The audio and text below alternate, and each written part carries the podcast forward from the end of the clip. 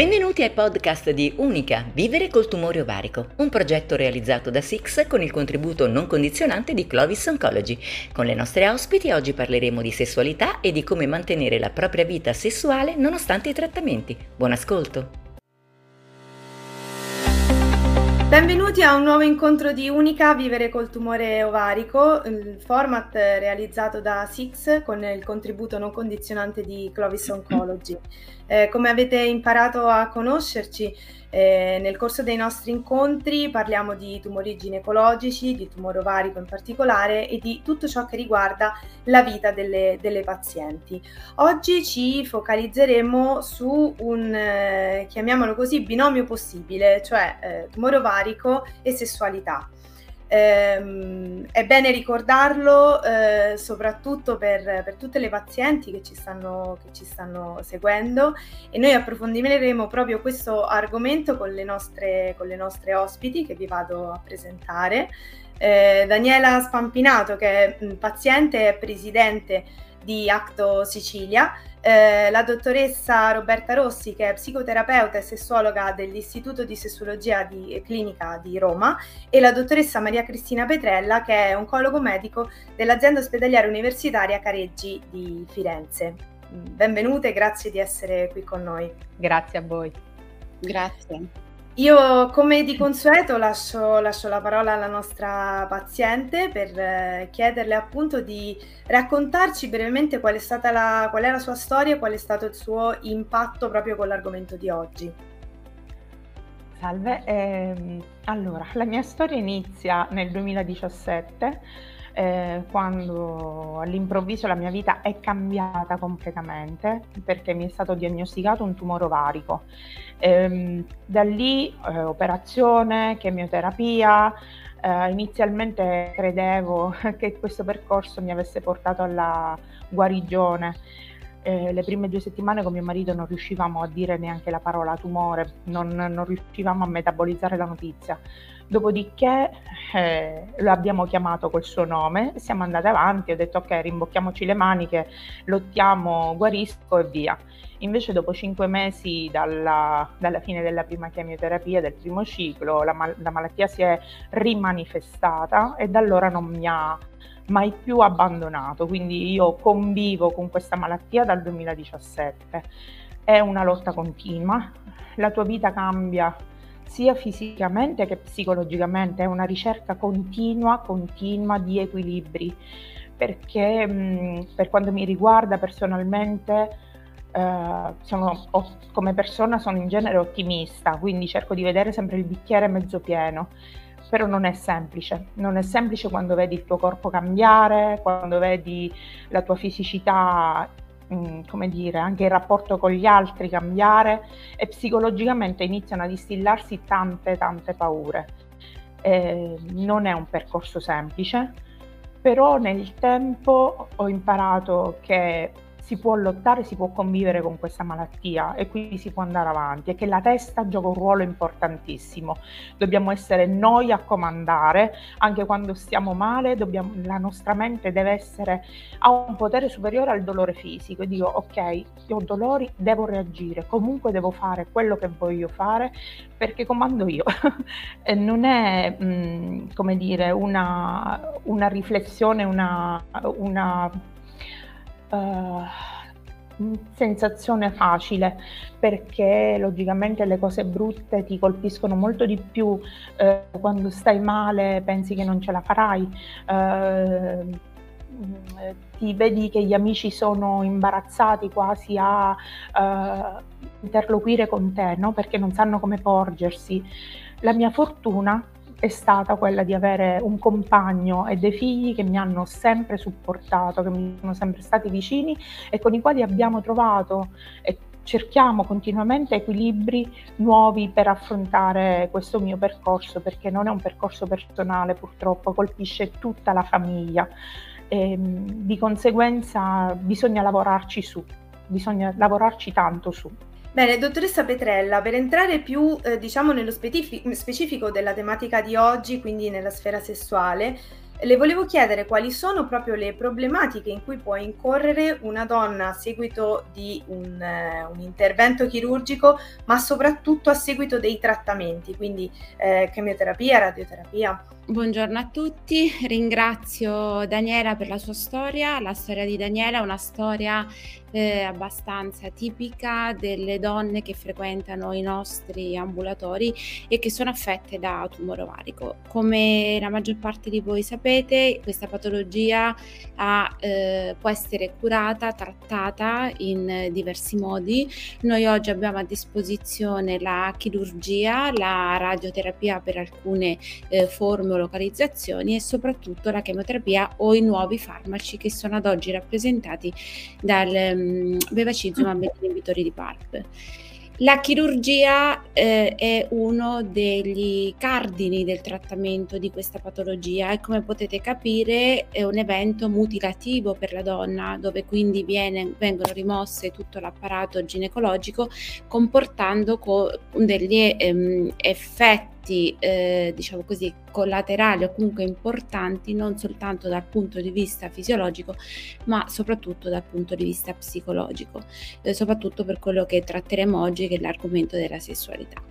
Eh, la chirurgia, un'altra cosa importante è che ehm, è, se è vero che immaginiamo che le donne affette da questa patologia possono essere eh, soprattutto nella fase di post-menopausa, purtroppo è una patologia che può colpire anche le donne giovani e quindi eh, in età fertile capite bene come questa mutilazione comporta quindi eh, delle problematiche de, mh, sulla sfera appunto della fertilità e viene meno quello che è il desiderio della donna di eh, diventare madre e da sé si agganciano naturalmente tutti quelli che possono essere poi disagi collegati anche alla sfera sessuale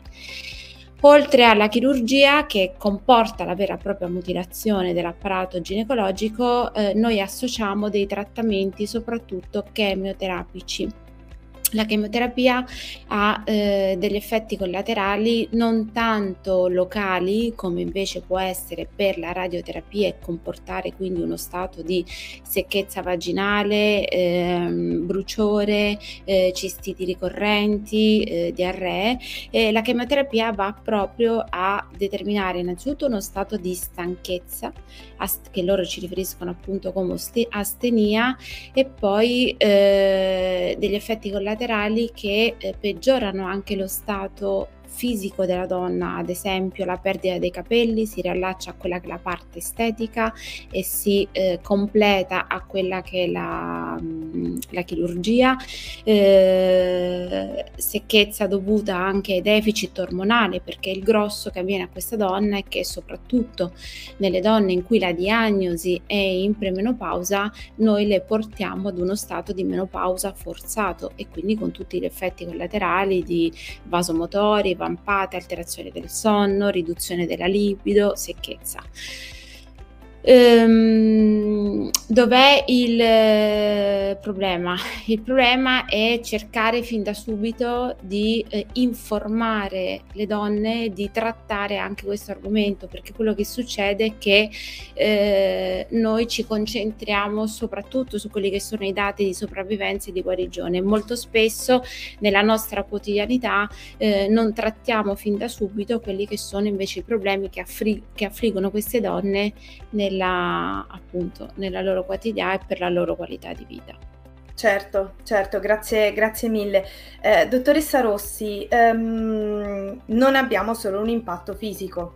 eh, è una patologia questa, è un tumore questo che mina l'identità femminile e quindi quali sono i, rivolti, i risvolti psicologici eh, proprio in relazione alla sessualità, no? quindi alla vita di coppia laddove c'è o in generale la, nella relazione mm. con l'altro, cioè che cosa possiamo dire a riguardo?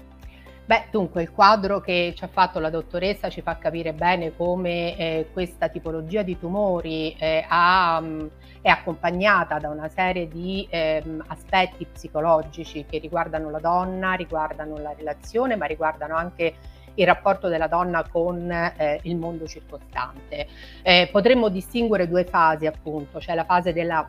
diagnosi che ovviamente è accompagnata da, eh, da paura, da preoccupazione, da, da, ansia, anche di incertezza rispetto al futuro. E poi c'è la fase invece del, eh, successiva a eventualmente l'intervento chirurgico o i trattamenti vari che vengono messi in atto, che è una fase eh, dove la donna in qualche maniera ha già eh, affrontato diciamo, la paura più importante, che è quella della, eh, della sopravvivenza e deve fare i conti con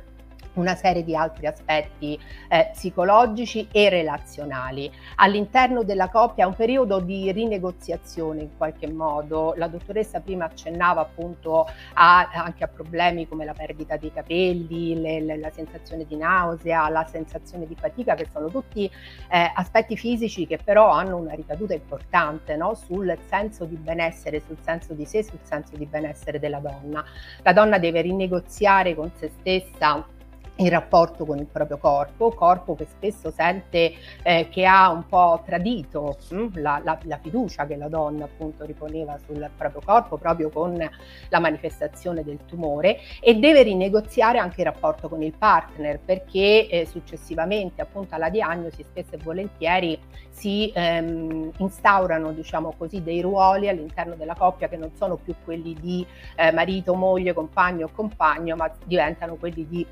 donna malata e uomo che accudisce. Ecco, eh, ovviamente questo ha un impatto, eh, lo possiamo pensare facilmente, ha un impatto anche sull'aspetto erotico proprio della, della, della coppia, no? E quindi anche questo è qualcosa su cui è importante comunque stare, è importante aiutare la donna appunto a rinegoziare questo rapporto con il partner, è importante coinvolgere anche il partner in questi casi, no? Perché anche lui poi segue tutto quanto questo percorso e spesso e volentieri è anche un po' eh, come posso dire, non imbarazzato, però non sa bene come porsi rispetto alla situazione, quindi sarebbe importante anche coinvolgere il partner. E poi, come dicevo prima,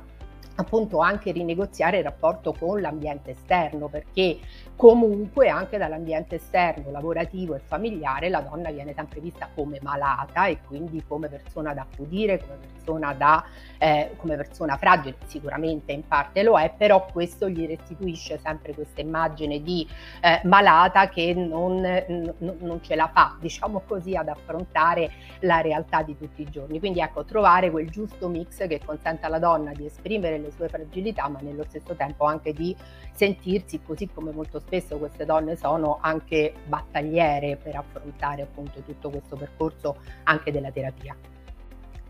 Certo, assolutamente. Io mh, torno da Daniela proprio per affrontare questo aspetto, perché eh, diciamo la prima volta che ci siamo sentite, eh, lei mi ha detto che questa, questa patologia, questo tumore ti toglie un pezzo di anima. Ecco, io quindi ti volevo chiedere, volevo chiedere a Daniela eh, come ha affrontato questa tematica, cioè il rapporto con il proprio corpo che cambia e il rapporto con il partner, quindi le paure, i bisogni, magari delle sinergie invece che si sono, che si sono create. Sì, eh, il fatto di aver tolto un pezzo di anima, io ci credo davvero perché io ho avuto la fortuna, ho la fortuna di avere un compagno, ma ho incontrato in questo mio percorso anche donne che sono single o addirittura sono molto giovani, per cui diventa difficile relazionarsi con l'altro perché scattano tante paure. E tu sai che il tuo corpo è cambiato, che non è più lo stesso, non hai più il tuo apparato ginecologico. E, Mm, qua meglio di me la dottoressa Petrella, insomma spiegano cosa accade anche a livello ormonale, cala la libido come diceva la dottoressa Petrella, e, mm, quindi cambi fisicamente e psicologicamente si instaurano tantissime paure, il fatto di non farcela, il fatto di di dire ma l'altro mi può accogliere. Quindi, come diceva la dottoressa Rossi, è una ricerca continua di equilibrio, è una ricerca continua di metodi, di, di, uh, come dire, di mh, strategie per affrontare il problema. Non è semplice perché io mi ricordo, spesso non se ne parla, spesso la paziente, io personalmente a livello personale eh, sono stata preparata a quello che è stato la caduta dei capelli, la nausea, cioè gli effetti collaterali della chemioterapia, è vero che tu i primi mesi sei concentrata a curarti eh, e sei concentrata ad affrontare la malattia, però quando poi diventa una, diventa una convivenza con la malattia, allora tu ti vuoi riappropriare della tua vita. E allora dici voglio che la mia vita diventi di nuovo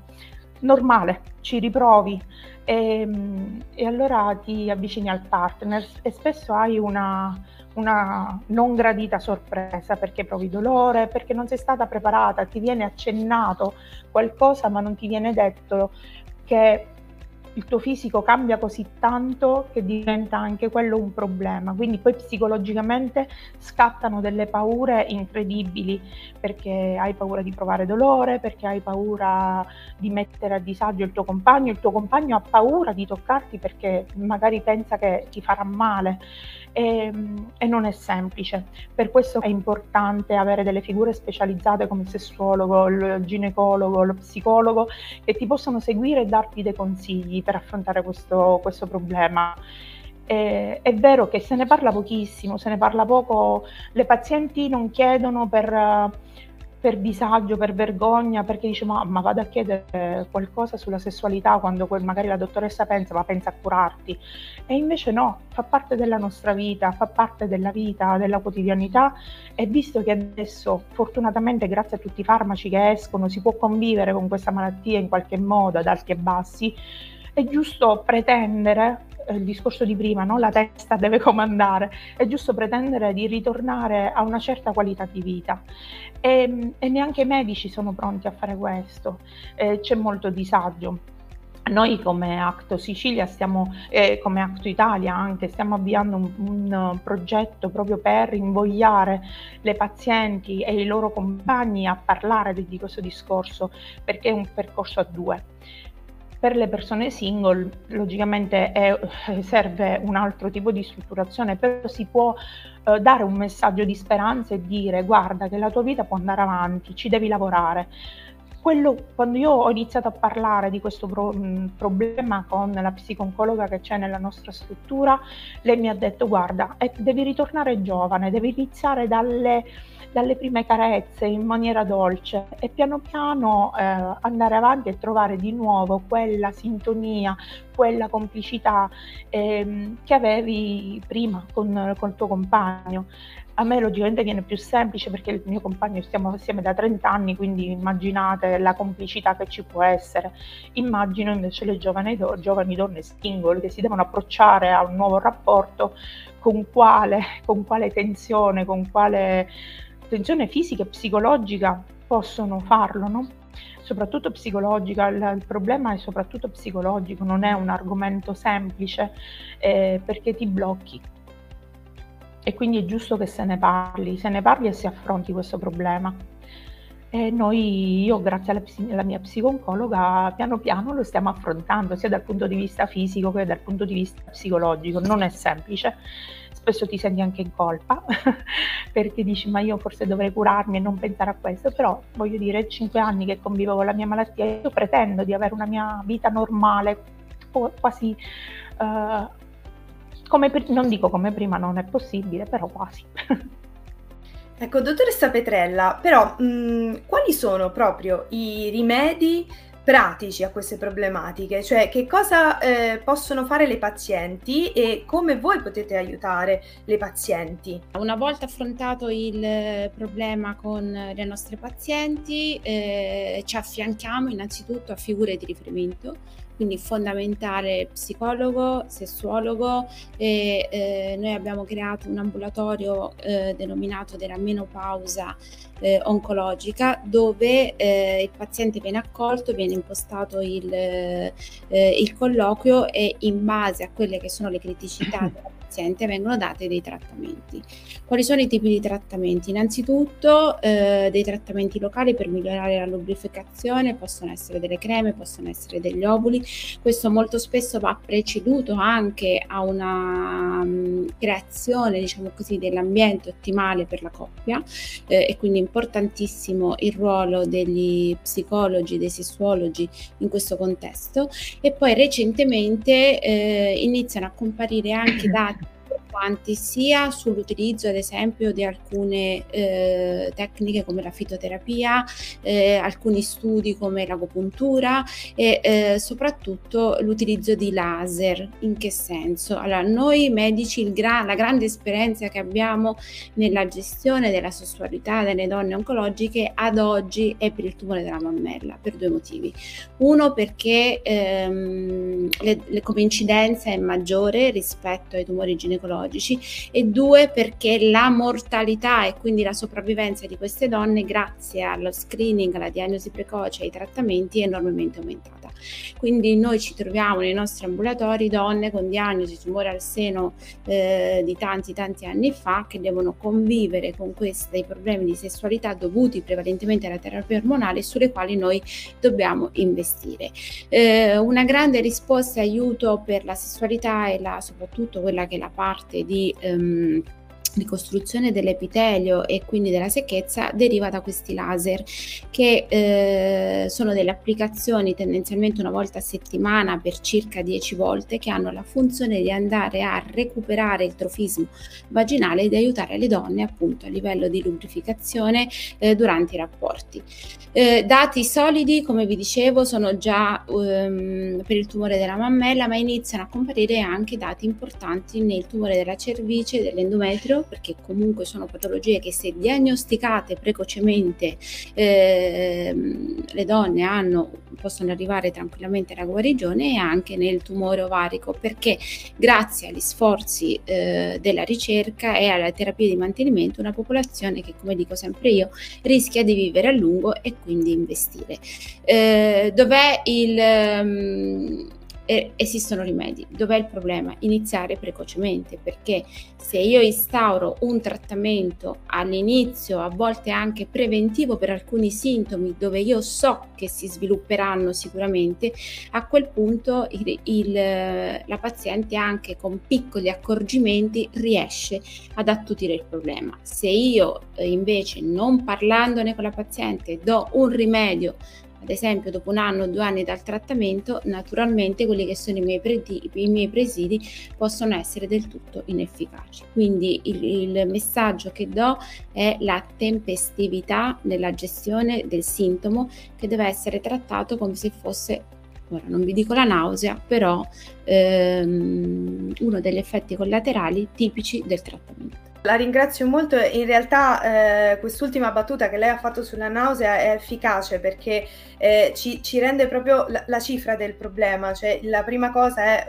faccio la chemioterapia, mi viene la nausea, come tratto la nausea e però fa, c'è, c'è, anche tutto un altro aspetto che è da trattare, che è quello della, della, sessualità, che comunque fa parte della vita quotidiana, che incide sulla quotidianità esattamente come la nausea. Quindi la ringrazio molto per aver fatto questo efficace, efficace parallelo. Um, dottoressa Rossi, ovviamente, eh, come diceva prima anche la dottoressa Petrella, eh, questo tipo di tumore è, è legato a un altro tema che è quello della maternità rubata in qualche modo. E quindi come si fa a trattare un argomento di questo tipo? Cioè come si, si parla alle pazienti di questa cosa? Come, se, come, come le si introduce verso diciamo un'accettazione di questo, magari anche una risoluzione, una soluzione? Certo, eh, beh, eh, la tecnologia ci ha aiutato molto da un punto di vista psicologico perché eh, se io penso anche a forse dieci anni fa, ehm, trattare questo tema significava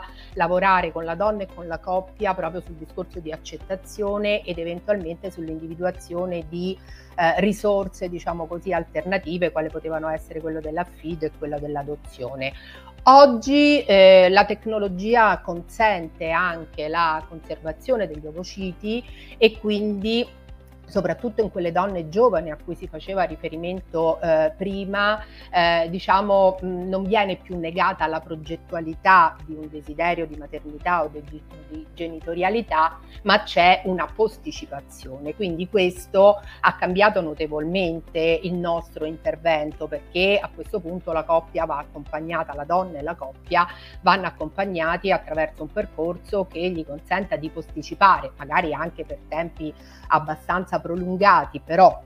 di posticipare appunto questo, questo desiderio. Quindi eh, il parlarne è comunque importante, questo eh, tumore, ma anche altri tipi di tumore, proprio per le conseguenze delle, delle, terapie, a volte pongono queste donne, soprattutto se giovani, appunto come si diceva prima, in uno stato di menopausa e quindi questa situazione con la difficoltà anche a recuperare poi successivamente appunto l'aspetto della fertilità che può essere però ovviato appunto da questo eh, discorso della tecnologia. Poi se posso permettermi di dire due cose sempre sull'aspetto eh, sessuale, ovviamente le tecniche anche lì che oggi abbiamo a disposizione ci aiutano da un punto di vista fisico e quindi questo è già un aiuto fondamentale perché mettono la donna nella condizione per esempio di non avere quel dolore tipico che si verifica appunto con l'atrofia a livello vaginale che poi ha una ricaduta anche sul desiderio perché ovviamente avere e prevedere un rapporto dove ci sia dolore alla lunga porta anche a non desiderare di avere quel rapporto stesso. Però ricordiamoci che questi aspetti che sono più eh, fisici di interventi fisici vanno sempre inseriti all'interno di un contesto che è quello della relazione di coppia che è quello dell'intimità e di quell'intimità anche rubata mi verrebbe da dire al pari della maternità rubata che spesso e volentieri queste diagnosi diagnosi di tumore comunque comportano nella, per la donna e per la coppia. Quindi, e considerare che la sessualità, come avete già in qualche modo accennato, è una parte della qualità di vita della donna e della relazione. Quindi è un aspetto che va assolutamente considerato, preso, ehm, preso in considerazione anche nel momento in cui si inizia per esempio la terapia, no? quindi dando tutte le indicazioni su quello che la donna si può aspettare e contemporaneamente però dare anche eh, i rimedi. Allora ecco, questo permette di equilibrare un po' quel avrò problemi, però so anche come poterli affrontare, che è la cosa fondamentale proprio per dare e restituire anche una speranza alla donna, sia dal punto di vista appunto della maternità da cui siamo partiti, ma anche per quanto riguarda l'aspetto della sessualità. Certo, assolutamente. Poi mh, rimango com- ancora, ancora, con lei, dottoressa Rossi, proprio per eh, analizzare meglio quel fattore tempo, diciamo così, di cui abbiamo parlato anche prima, perché è chiaro, eh, alla diagnosi la donna ha un, altro, ha un, altro, pensiero, che è quello di eh. affrontare subito la, la malattia e di, eh, diciamo così, sconfiggere nell'immediato. Dopodiché però subentra tutto, tutto ciò che è intorno. Quindi eh, da questo punto di vista, fattore tempo, lo diceva anche lei, intervenire da subito parlandone, lo diceva anche la, la, dottoressa, la dottoressa, Petrella prima. Però la, le volevo chiedere, ci sono ancora dei tabù? Cioè delle resistenze magari a parlare di determinate cose, di determinati argomenti? Guardi, in realtà abbiamo anche una um, realtà un po' contraddittoria, no? perché se noi andiamo a vedere gli studi a livello anche internazionale, eh, gran parte degli studi ci dicono che non, non se ne parla ancora, no? che nel contesto anche e soprattutto medico della clinica, dell'ospedale, non se ne parla. Eh, c'è una difficoltà da parte della donna, c'è una non preparazione, diciamo così, abbastanza adeguata da parte dei medici, per cui si, mh, dire, si va oltre, no? non, non, si affronta l'argomento. Dall'altra però abbiamo una realtà in cui io ormai è da tempo che mi occupo di questo, eh, abbiamo tante realtà, anche nostre italiane, in cui questo tema invece viene sempre di più preso in considerazione, eh, i medici eh, riconoscono in parte anche la loro non preparazione e certe volte la, la, la, la, mancanza proprio di strumenti per poter affrontare questo, ma eh, fanno in modo, diciamo così, di mettersi un po' in linea su questo e di anche magari dare il là alla donna certe volte per poterne parlare, perché appunto come si parla dei vari disturbi collaterali eh, che possono essere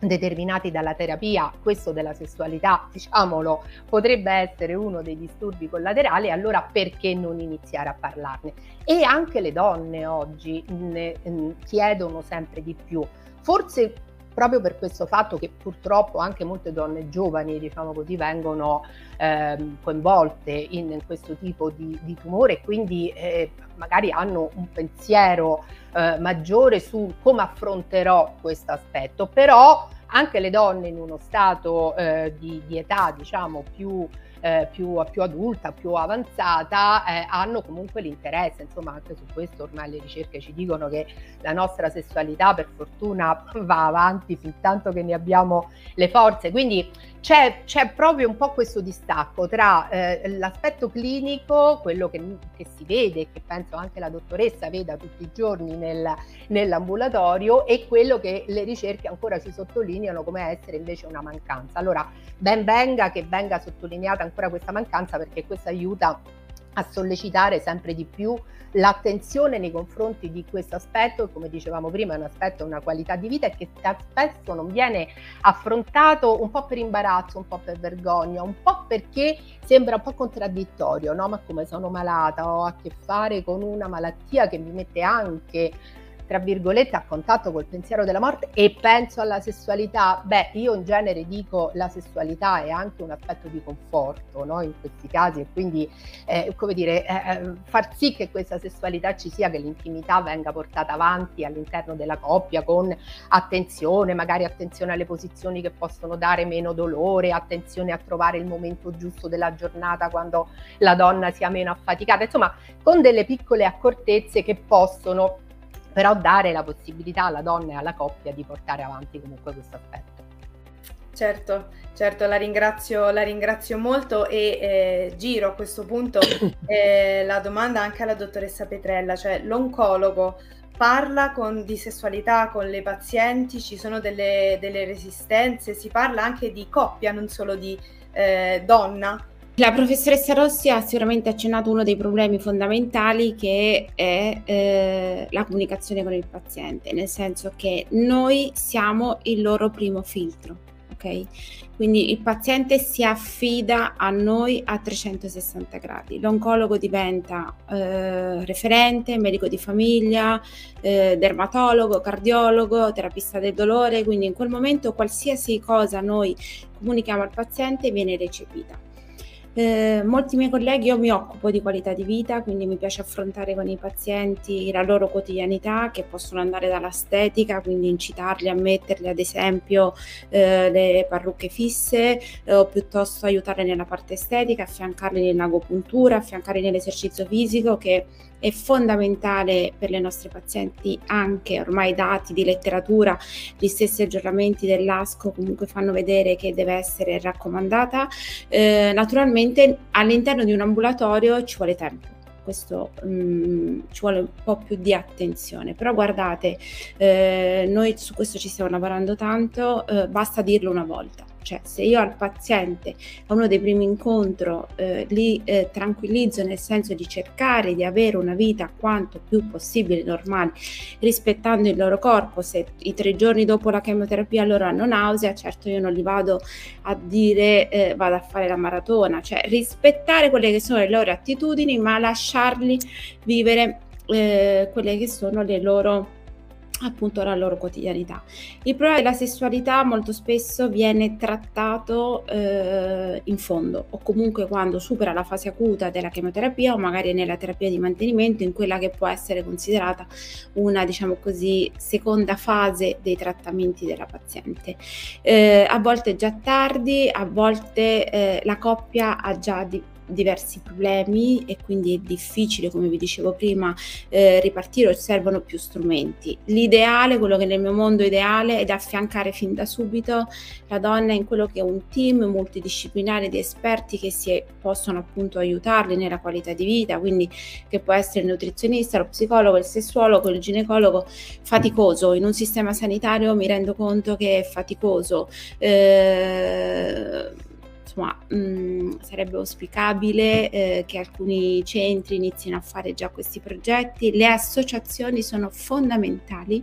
le associazioni pazienti, eh, io come sapete collaboro con l'Acto Toscana a livello di comunicazione e di dire alle donne guardate non abbiate paura, parlatene, esistono dei rimedi, parlatene fin da subito. E l'altro messaggio che voglio dare è che spesso, eh, anche lì è colpa nostra, mm, interrogare il caregiver, interrogare aiutare il partner. Cioè noi questi, ora al di là dei due anni di Covid dove le nostre pazienti sono entrate sempre sole, però noi dobbiamo chiedere di essere accompagnate al partner sia nel momento della diagnosi, nel momento del trattamento e nel momento di quelle che sono le domande di cui loro hanno paura. Perché guardate, se noi ehm, educhiamo il partner, gli diciamo lei potrà non avere dolore, non, non, non si trasmette niente, la chemioterapia non è tossica, eh, la parte di... perché molto spesso loro ci fanno anche domande quando prendono più confidenza che possono essere banali, tipo io trasmetto la malattia a livello sessuale? Assolutamente no. Eh, oppure mi posso infettare durante i trattamenti chemioterapici? Cioè anche lì esistono tantissimi eh, insomma, precauzioni, se magari uno è in una fase un po' più di immunodepressione, magari usare ad esempio eh, banalissimi preservativi, insomma stare attenti, quindi non, ehm, non, eh, non, non rinchiudere la donna in una bolla di cristallo ok? Questo è il, il, messaggio fondamentale. Quindi, e poi, come dicono spesso i ginecologi con cui lavoro, eh, è un muscolo, va usata, nel senso va fatta anche lì una, ehm, diciamo così, educazione a quella che è la... Ehm, proprio l'utilizzo, nel senso eh, su questo la collega mi può venire a sostegno, però eh, ad esempio ho visto prescrivere anche dei vibratori eh, proprio per aiutare quella che è la, l'elasticità eh, muscolare. Quindi mi raccomando, parlatene eh, alle associazioni eh, pazienti cerchiamo sempre di fare dell'incontro con i medici di eh, insomma, con gli esperti per questo tema proprio perché abbiamo delle eh, risposte. Un invito ai miei colleghi oncologi a parlarne, prendersi un po' più di tempo perché guardate, migliorare la qualità di vita delle pazienti vuol dire migliorarne la sopravvivenza. Bene, grazie, grazie mille. Eh, io Daniela vorrei concludere con lei eh, per chiederle proprio che cosa si sente di dire alle donne che ci stanno seguendo, alle pazienti e non. Eh, un po' mi ripeto, non vergognatevi, non vergognatevi, voi vi state curando, noi ci stiamo curando, ma dobbiamo pretendere anche una qualità di vita migliore proprio perché ci stiamo curando, proprio perché eh, sprechiamo, impegniamo, non sprechiamo, impegniamo tantissima energia per curarci tanta, la stessa energia deve essere messa per pretendere una certa qualità di vita. Quindi chiedete senza remore, senza vergogna che cosa accade al vostro corpo e anche dal punto di vista della sessualità. Chiedete perché i dottori magari non sono pronti, però se noi chiediamo rispondono. Magari superficialmente, magari ti danno un'idea, però rispondono. Dobbiamo essere noi a stimolarli e, e lavorarci e pretendere eh, di